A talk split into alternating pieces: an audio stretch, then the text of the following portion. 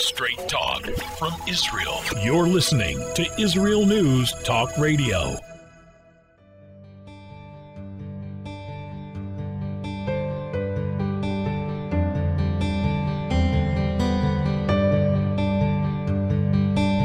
Hello and welcome to Soul Talk. This is Leora Mandel. I'll be joined with Rabbi David Aaron after the break. Do you ever wonder where do we go from here? Well, what do I mean? Where do we go from this world, from this lifetime? What happens? Where's life after life? What happens when this lifetime completes? Now, it's a question that some of us may wonder, some of us may very be, un- be very uncomfortable with, but it is a reality that we're all here for a limited amount of time, and then we go somewhere else to the world to come, somewhere else. The Torah believes that uh, we don't just end here there is somewhere else that we go, not maybe the way we know ourselves in this physical body, but this body isn't really who I am anyhow. Who I am really is a soul, and the soul lives on, and it is continuing to live a life after this life. But what is that life? Where does it go? Is this something to look forward to, to be afraid of, to be sort of neutral about it just is?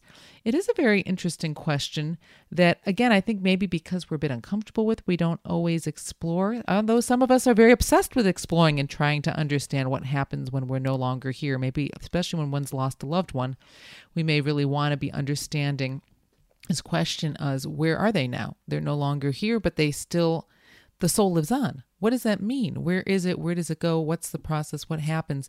And that's what I'd like to um, talk about with Rabbi David Aaron after the break. This show is called Soul Talk, and I think it's a very appropriate topic if we're talking about the soul. The soul is what is eternal within all of us. It does no can't live, it can't die. It is. It exists. It existed before I was born, as far as I understand. It will continue to exist when I'm no longer the version of me that I am comfortable with, know, have come to recognize, and I'm still getting to know. right now in life's journey. We all have sort of are in this physical sense. We've spoken to the rabbi before in the past about how we're playing a certain role, we're playing a certain character. The soul isn't that role and character, but right now this is the role I'm taking on, the me that I know and the body that I know, with the personality traits and characteristics and challenges and talents and all the different pieces and parts that make me who I am. And I have a mission. There's something I am supposed to accomplish in this world, and it is important for me to be focused on it. But at the same time, okay, at some point the mission is over, my time is up. Uh, I have a certain amount of time. None of us quite know how much time that is that we have here to fulfill what it is we're meant to fulfill. And then what? Where do we go from here? And that is exactly what I'd like to address with Rabbi David Aaron after the break. Soul Talk, Rabbi David Aaron and Leora Mandel.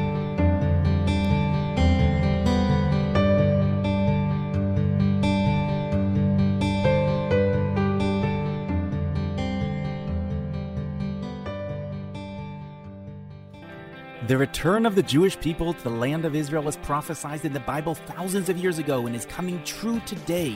Shalom. Join me, Josh Wander, on Israel Unplugged. Listen in as we delve into the spiritual and physical aspects of the Jewish return to Zion. We'll discuss the biblically mandated, historic, and of course practical understandings of this incredible transition from exile to redemption. That's Israel Unplugged, every Monday on IsraelNewsTalkRadio.com.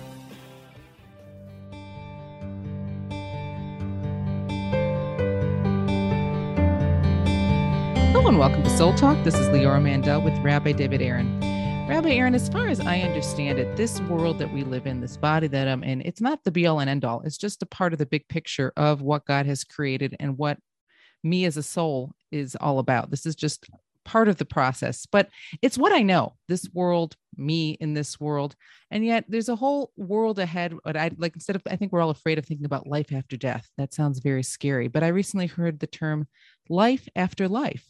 And I thought that is much more of a way, a positive way of thinking about what the stage to come is. And I think sometimes we're so scared about what the unknown that many of us don't really stop to question, ask, understand what is life after life? What awaits us? And I was realizing it's probably important to know, and it probably the demystification of what life after life means might make it a bit of a less scary prospect because at some point we will all be in the next stage of our life. Right. Well, so let's start a little bit about an understanding of what this world is before we leave it. Ah, that's very Okay. important. Yes. Right. Um, this world is uh, a perception, uh, not an illusion, but a perception. How do I know it's a perception? because if we were to uh, look at the world through a microscope, the world would look very different. so the colors, shapes, and the textures of the world is how the world appears to us, but isn't necessarily the way reality actually is. Hmm. And so um, it's uh, it's a Zohar actually. The Kabbalah teaches that it asks why is it when a person dies, we have to close their eyes. It's a Jewish law to close the eyes of the deceased or to cover the eyes of the deceased. And that's because the Zohar says the shapes, the colors, and the texture of this world are in our eyes. So this world is a perception. And um, and that's relative to where we're at. When we leave our bodies, we encounter reality no longer through our five senses. So we're going to see a new world or a new world perception. It's kind of like kind of peeking into a palace through five keyholes, which is our five senses. And you know, how much can you really get of what's really inside? And so not that we are um, idolizing death and saying, let's get to it as soon as possible. That's not a Jewish attitude. But it's important to understand that this world is a perception. And, uh, and it's almost like when a person dies, it's like waking up from a dream. Uh, and, um, you know, the, you're, you're in, a, in a new world. You're in a new perception. Hmm. Is that new perception this world, but a new perception of this world or a totally different place? Oh, this world is a perception. Ah. It's a new perception of reality. Reality, i.e., God, in our encounter with reality in the state of mind that we're in right now, we perceive this world in the way we perceive this world. When we leave our bodies, we encounter reality and we will perceive a new world. Uh, the question is, how will that perception feel? And that's called hell or heaven. Mm. You know, if my perception in this world was uh, that I'm my body and I'm my money, and all that mattered to me was what everybody thought of me, and I was looking for lots of fame and power and whatever. Uh, and then when I leave my body, uh, I encounter a world perception where I realize that the way I handled my life was uh, really uh, diluted. Like if I really knew who I was, then I wouldn't have treated people that way. So that will be hell. Hell is a realization that when I see reality through a, a clearer perception, uh, how much that clear perception is going to match the way I handled my life in in this world. It's like uh, the metaphor often given is that when we leave this world, we find ourselves in a theater. Again, it's a metaphor, and you know we're intrigued. Well, you know, I don't remember buying tickets to this show, but you ask the guy next to you, "Excuse me, uh, what's the show?" He said, "Well, it's actually a, a, a double feature." And I said, "Okay, fine." Well, the first movie comes up and it says how you lived your life starring you. And then the next feature film is how you could have lived your life starring you. And how well those two films match will determine whether your popcorn gets really boiling hot or not. and so, you know, people think that hell and heaven are really perception are worlds that you go to, but the truth is that all worlds are a perception of reality, and uh, and and how you uh, react to or respond to this new perception will be really the indication of whether this is an experience of hell or heaven. Hmm. So I just have to ask you because we keep talking about what reality really is, and it's just like playing with my mind here because the irony is is that what's real to us is what we can experience with our five senses, and as you're pointing out, the true reality is experienced without our five senses. And everything that we think of as real, so to speak, in this world is not what reality really is necessarily about. No, it's our perception of reality. It's not bad. I mean, it's important to understand that colors are subjective. There, there's nothing objective about colors. And uh, if, if a tree falls in the forest, did it make a sound? The truth is, it didn't make a sound. For there to make a sound when the tree falls, it generates vibrations. If those vibrations don't hit, hit somebody's eardrums, there is no sound. The sound is happening in our minds. A person can say, well, what if I recorded it? Same thing. The recorder is only recording the vibrations, but when you turn on the recorder, the vibrations coming out of the recorder has to hit somebody's eardrum. So, so the colors and the sounds. I mean, according to uh, some scientists, when you walk out of your room, it disappears because it's really made of possibilities. And when your five senses encounter those possibilities, it, it, it, it forms a perception in your mind. But there's no way of proving that the room that you're in right now actually exists when you walk out of it because the colors and the shapes and the textures are really an interaction between your perception or your, your, your faculties with reality and that co-creates the world.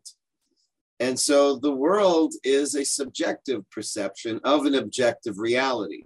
Mm. And uh, now the question is, how much does your subjective reality match up to the objective reality? Or I'm sorry, how much does your subjective perception match up and reflect uh, the objective reality? Now, it can't completely, it'll never exactly match up because it is subjective and it is relative to us. But uh, it could be that our perception is really out of whack. And, um, but when we leave this world, it means we leave our body and now we encounter reality not through the senses of our body. Hmm. Even in this world, though, if you lined up 100 people and you said, What is this? and if it was a table, let's say, they'd most likely all say a table. But if you lined up 100 people and said, Was this the right or wrong thing for me to say? Everyone's going to have their opinion on it. So, meaning there's certain aspects of this world that seem to be somewhat objective because most people would agree this is the color red, this is a table, this is a chair. And then there's parts of the reality of this world that are very subjective, right, wrong. So, but even the parts that seem, yeah, so to speak, there's, there's no way of proving that you see red the way I see red. Mm. Okay. And so, but nonetheless, the fact that there is consistency in our subjective perception doesn't make it objective. It's just a consistent subjective perception. Mm, meaning, as we're all human beings experiencing the world with our five right. senses, we're taking in the same experience with the same perception because we're all in this state of being human beings, taking in the world with five senses. But once that changes, everything might change. Look, there's animals that hear sounds that you and I don't hear. So it, it has to do with the construct of our, our brains. Um, but uh, Albert Einstein said that time and space are really schemes of the mind really schemes of our thinking. And uh, the secrets of Judaism would agree with that. Doesn't say that it doesn't mean that time and space are not important. It's just important to understand that they're not objective reality, but subjective perceptions of an objective reality. If we change our mind, we would change our find. Hmm. You know, it has to do with uh, how we perceive in a sense as you're explaining this the the closest thing i can really sort of imagine is it's all as if almost this whole concept of virtual reality you know you wear those goggles you put those glasses on. It seems so real but it's you're experiencing it through the lens of these lenses and you could have five people wearing the same thing taking in the same experience but you take those lenses off and reality so different. You think you're standing in italy and in the end you're standing in your family room when you're done you think right? And in a sense maybe that's the experience we're all having here in this earth it seems real because it is but it's, it's like the glasses are taken off when we're no longer limited by our bodies. What truly is reality will seem so different. Yes. Yes it will. And so um so the way you live your life in this world of perception will determine how you will experience the next world perception, whether it'll be a positive, joyous, uh, affirming experience, or whether it be tremendously painful. It's actually a piece in the Talmud. And mm-hmm. we'll talk about that in the next segment. But it is very important to understand what you're saying about this world as you're saying um, how it affects the world to come because it, once we understand that our, our, experience of the world to come is dependent on this world it's very important to get clarity as you're explaining about the significance of being clear on how we're living our lives in this world. When we return soul talk rabbi david aaron and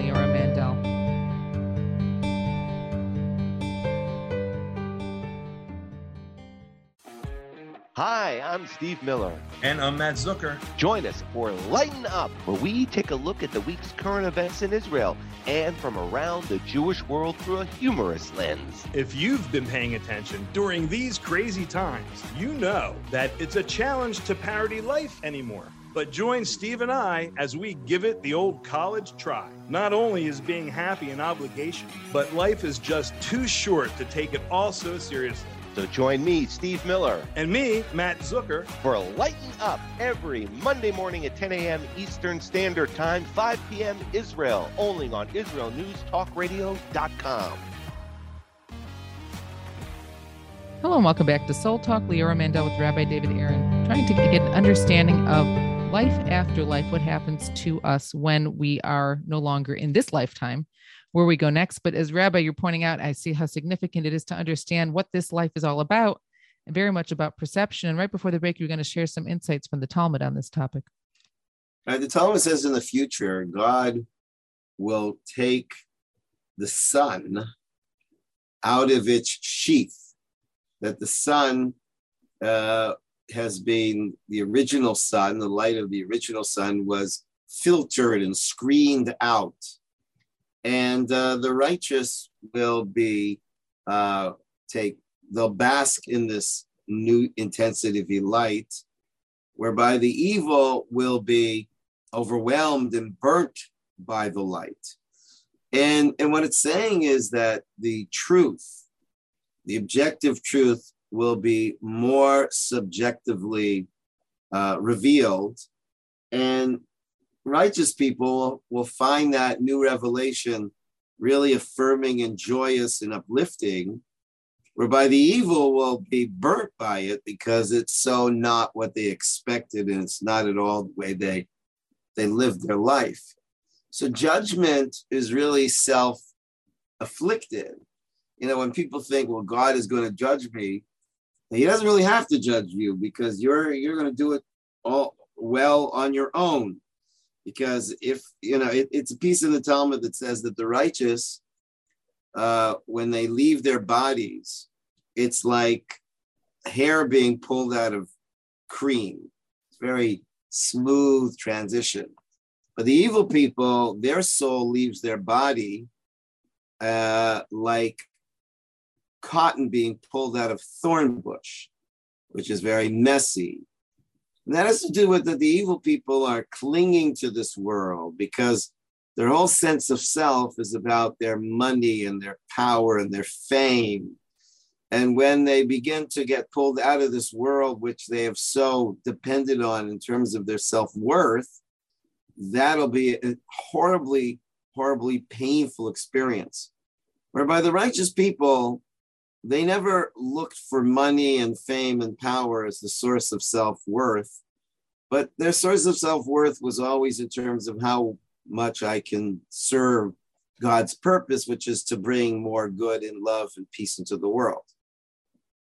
So many of us probably would fall in some in between state where hopefully we're trying to seek a higher purpose and meaning and living our lives purposefully, but this world is very attractive and there's times where we get distracted and we aren't always living the higher cause and calling. Um, i mean what you're sharing is actually important to remind us about the importance of living our lives with higher purpose and meaning. But what happens you know the transition out we don't even know where we're going. No one's quite come back to tell us what's awaiting us. Um, so you know however we're living our lives here if we fully understood the significance of what was to come based on the choices we're making now it might help clarify help us give more, direction in the choices we need to be making while we're here?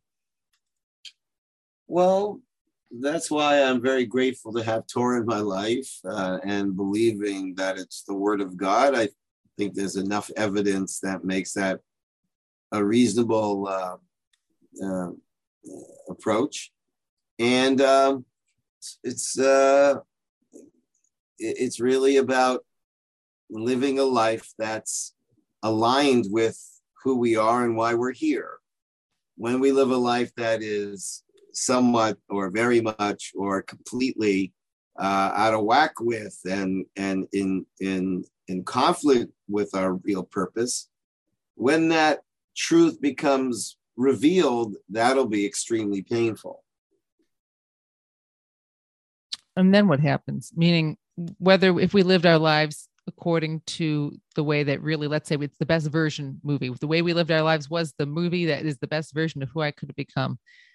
So then I move on. I'm no longer in this body. I'm my perception is of true reality. And then i'm there. Do we know what happens once we're there? Even let's say the best of circumstances? Right. Well so often people think that when we leave this world we go to a place called the world to come. But really technically that's a little bit of a misunderstanding uh, we actually go to what's called gan eden technically which is a, a, a world of pure soul, no body. And we wait in that world of pure soul until a period of time called Tchias Metim, the revival of the dead. And we come back to this world, but not, not in the same way we were before. We, we re-enter, re- reunite with our body, and um, you know, but some people they don't go to Gan Eden when they die. They go to a world perception of Gehenna, which is hell. But the good news uh, is that we don't believe that a person gets eternal hell, but rather they uh, could get. Uh, it would never be. Uh, it would always be less than a year to be in that state of hell and then they go to Gan Eden and they wait their time until they come back to their bodies.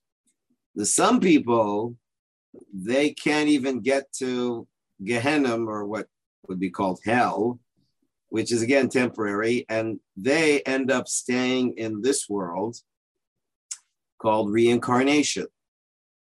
And that's another scenario that the soul comes back and uh, encounters reality through a different body, a different character. Um, and then the worst of the worst is a person that leaves their body but cannot get into uh, the higher world because they are so so entrenched in their physical desires and according to our tradition these are souls that have no body and trapped in this world. And it's extremely, extremely painful to be in this world, but not really be in this world because you don't have a body. And those souls try to find a body to inhabit, which is called the Dybbuk, which maybe some of our listeners have heard, listeners have heard of the book, which means that a person has become possessed by another soul. There's actually a famous story a number of years ago about a woman in uh, Netivot down south. She would faint and a man's voice would come out of her mouth. And uh, they took her. It was uh, it was in the news. It was in like secular news, and they took her to one of the great Kabbalists in Israel, and he performed what most people don't think is Jewish, but actually is also Jewish. I don't know uh, if it's the same, but the idea called exorcism. And basically, this Kabbalist said that it was her husband that possessed her body. Her husband had died, and he possessed her body. And the Kabbalist uh, shooed him away. I don't know how to describe it, he performed an exorcism and he released her from being uh, controlled by her husband's yeah, pretty pretty pretty wild stuff. Is that something that's common though? because I feel like there probably are, unfortunately, many people, if we think of the world at large, who are very into their physical desires, needs, haven't controlled themselves. But it's not, I, have heard of these kinds of stories, but they almost sound like they're more few and far between that they happen. But you'd almost imagine for the amount of people out there that unfortunately. When, when they do happen, these people are often put into insane asylums. So I don't know if they ever get to the opportunity of some kind of exorcism, but yeah, uh, you know, these are the choices when a person leaves this world. They either go to Olam, either they go to Gan Eden, or they go to Gehenna, or they come back, or they get trapped between two worlds. Is it common? Yeah. reincarnation? Do we know like how common some of these things are like also reincarnation? Are most people would we say are we reincarnated souls or new souls? Or how, how, do we know or we just know the concept exists but don't have a sense of how it works and how much it happens? Uh most souls are old souls. The Arizal of Isaac Luria, the great Kabbalist, said that in the times of Messiah, there will be new souls but what he meant was that these souls, which are a spark of Adam and Eve, have not been on this planet since Adam and Eve. So technically, there's nobody who's a new soul, uh, but could be could be that we've been in a couple of bodies over a number of lifetimes, and uh, or we're new in that we were uh, a part of Adam's soul, the boys, and part of Eve's soul, the girls. And this is the first time we've come back um, to our our bodies. That's what I've read. Um, but yeah, the idea of reincarnation. There's a, a, an entire book dedicated to it by from the teachings of the great Arizal of Isaac Luria who goes into the details of uh, of uh, what could happen and why. Um, I learned it many years ago. I don't. I mean, I learned it in a previous life, but I don't remember what I. I'm just joking, but um, I don't. I don't know. I don't remember the details of it. But yeah, it's not like it's not an idea that's foreign to Judaism. Hmm. And do you have a sense? Do we carry almost in a subconscious things that happened in earlier life? Could that possibly explain maybe certain deeper um, anxieties yes. that we may be carrying around with us, things like that? Yes. I personally am not a fan of, you know, past life regression stuff. Um, there is a story where the Arizal uh, one day told all his close students who they were in previous lives and why they're together in this life as his group of students. But um, uh, I, I, you know, if, if the Arizal would tell me who I was in a previous life, okay, but I wouldn't trust anybody else hmm. telling me who I was in my previous life. Well, when we return uh, Soul Talk, Rabbi David Aaron and Leora Mandel. Are you tired of political correctness and the fear that you might offend someone? I'm not afraid to offend you. Wow, look who's talking tough. One has to be tough to keep sane today. Hi, I'm Alan Skorsky. And I'm Bela Seabrow. And join us every Wednesday for The Definitive Wrap as we interview the most sought after guests and expose progressive trends that masquerade as enlightenment but actually destroy our freedoms. We are the No Woke Zone, so buckle up to this exciting show. Buckling up, but I'm driving. sure, you can drive, but I'm the navigator. Tune in for the No Nonsense, the definitive rap show, every Wednesday on Israel News Talk Radio.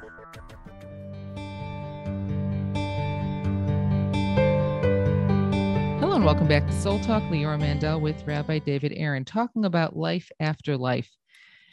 And now I'm not so sure how I feel about life after life because on the one hand, if uh, I'm doing all the right things, then hopefully I'm, I, you know I can have what to look forward to when the limited perceptions that give me a limited perception of what reality really is will be lifted. It will be very interesting to see what true reality is all about. On the other hand, I don't know. I'm not saying I'm a wicked person by any means, but I don't know if I have I hope I look, I hope I have many more years to live my life, improve, do more good, improve myself, and become the better version and see the better version of my movie. But on the other hand, I, we don't quite know what it is that we're going to.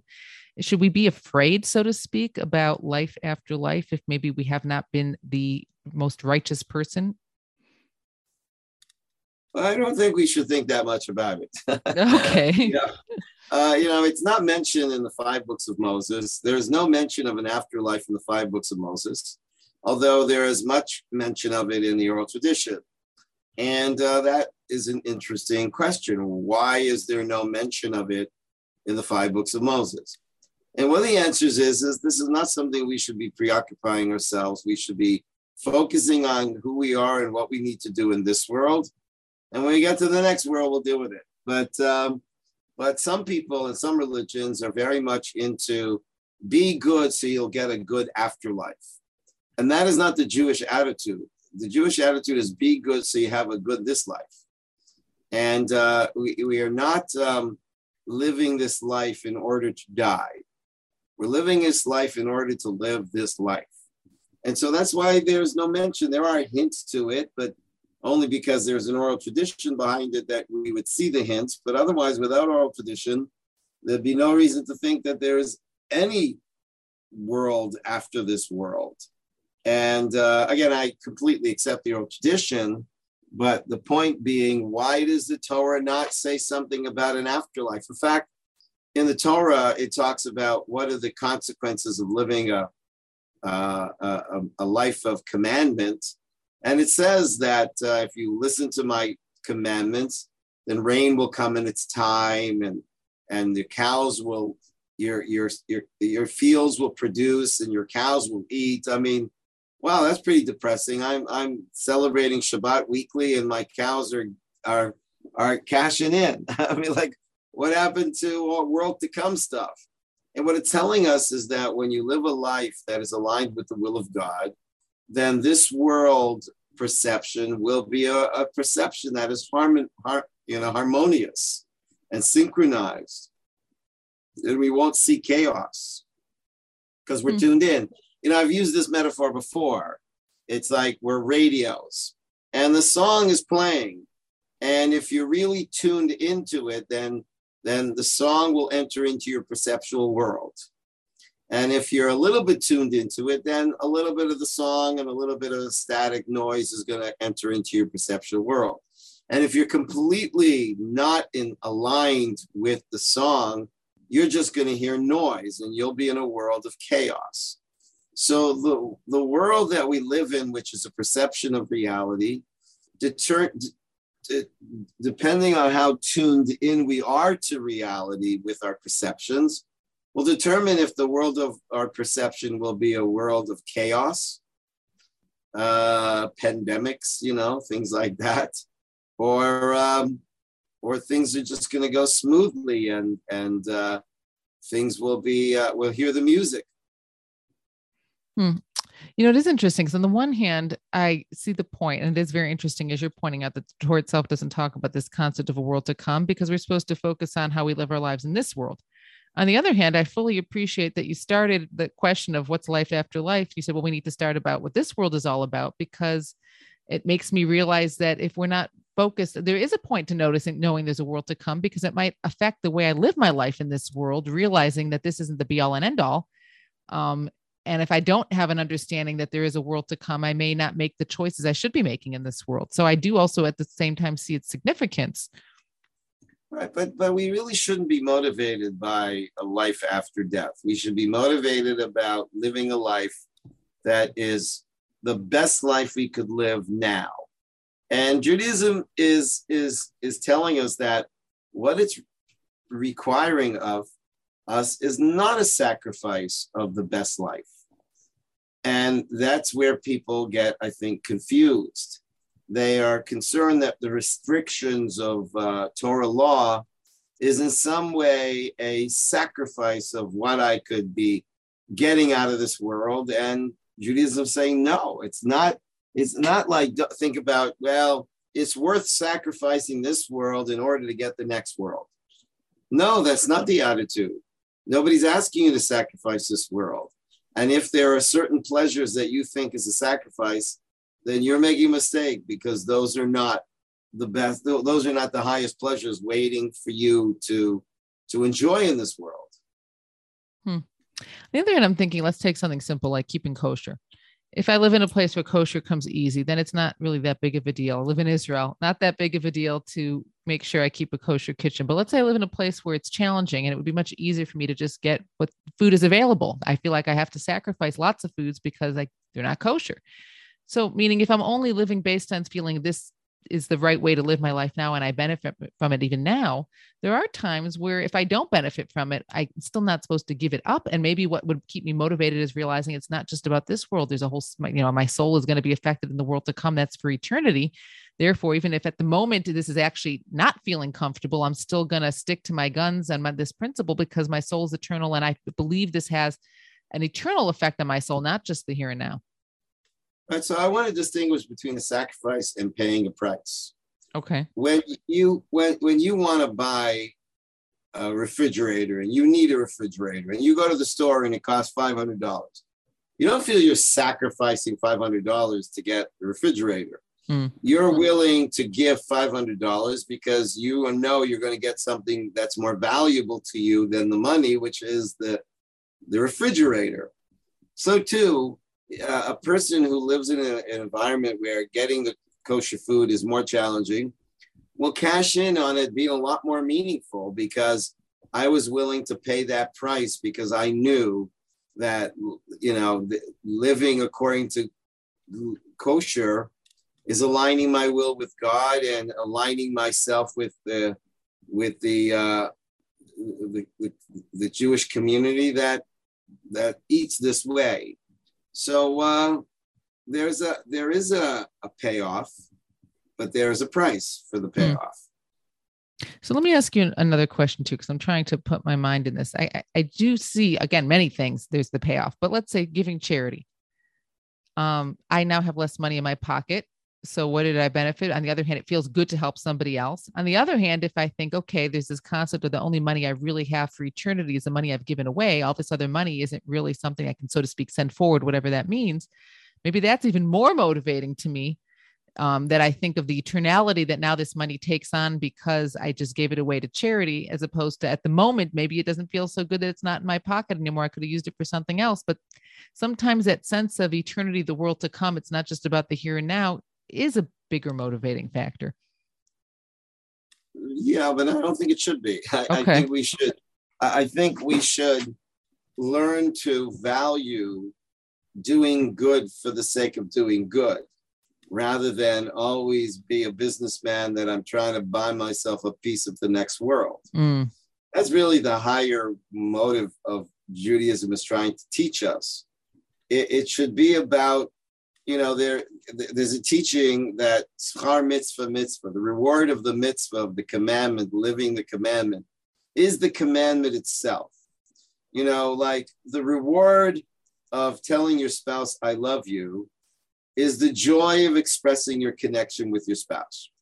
If you say to your spouse "I love you" because you're hoping somehow that will get you something in the future, well, then that's not love you know, that's not a, an honest relationship. It's a business relationship that I'm saying and doing things now because I want to get something later.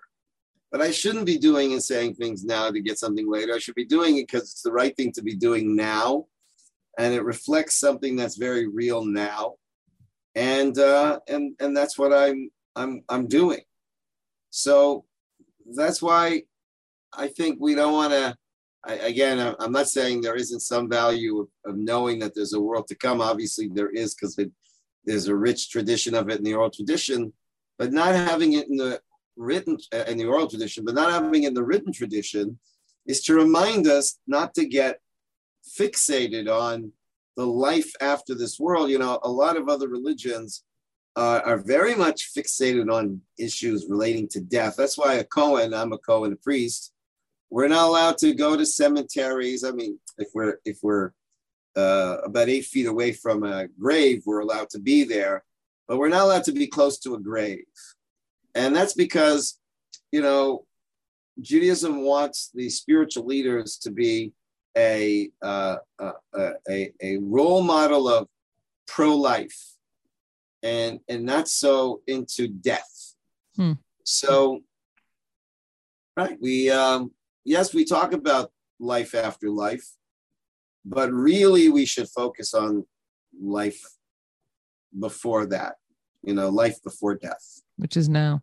So then, even though you're explaining that really this world is just a perception, and there's a part of me that thinks, okay, well, it'd be nice one before day. you say yeah. just, I, I, just want to delete the just. Ah, okay, okay. Like just a perception diminishes it. It's not a ah. diminishment; ah. it's a fact. You know, the colors you see are perceptions; they're not just a perception. Mm.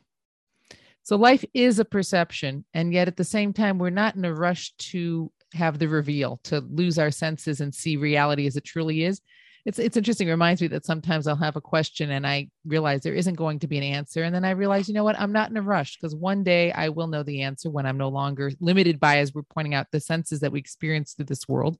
But our job, as you're pointing out, and it is a good focus, is to remember, yes, it does exist. Know about that, but put it in the back of your mind and live your life in the here and now in the way we're supposed to be living our lives to the highest ability. One day there will be a video. I'd like to be glad at what I see of how I live my life. But in the meantime, my focus really needs to be on the here and now, focusing on being the best that I can be.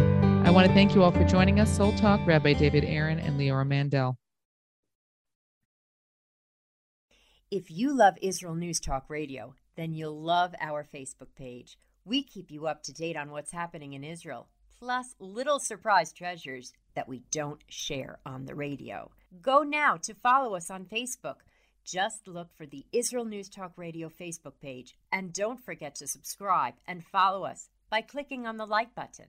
We post great stuff there that you'll want to share. Israel News Talk Radio on Facebook and Israel News Radio on Twitter. If you're hearing this message, everyone else can too. Advertise with Israel News Talk Radio and get your message out to people. We'll build a personalized package for you. Contact advertising at israelnewstalkradio.com. Straight talk from Israel. You're listening to Israel News Talk Radio. Hey, this is Jake in Anchorage, Alaska, and I love listening to all the super interesting interviews and up to date information on what's happening in Israel. Hello, this is Anna King, originally from London, now living in Israel. And what can I say? Israel News Talk Radio is my cup of tea. My name is Bhaskar. I'm from India, and I love listening because you get to know the truth and wonderful voices from this lovely country. Mom! Okay, wait a minute. Hi, this is Chava Dax, and I'm calling from the rolling hills of Ma'ale Adumim, just north of Jerusalem. I always listen to Israel News Talk Radio to get all the latest news and commentary and to keep me up to date every day. This is Sarah Dax from Ma'ale Adumim, and I'm 12. I wish Israel News Talk Radio was boring so my mom wouldn't listen to it all the time. Mom! You're listening to Israel News Talk Radio. News, opinion, and more. You're listening to Israel News Talk Radio.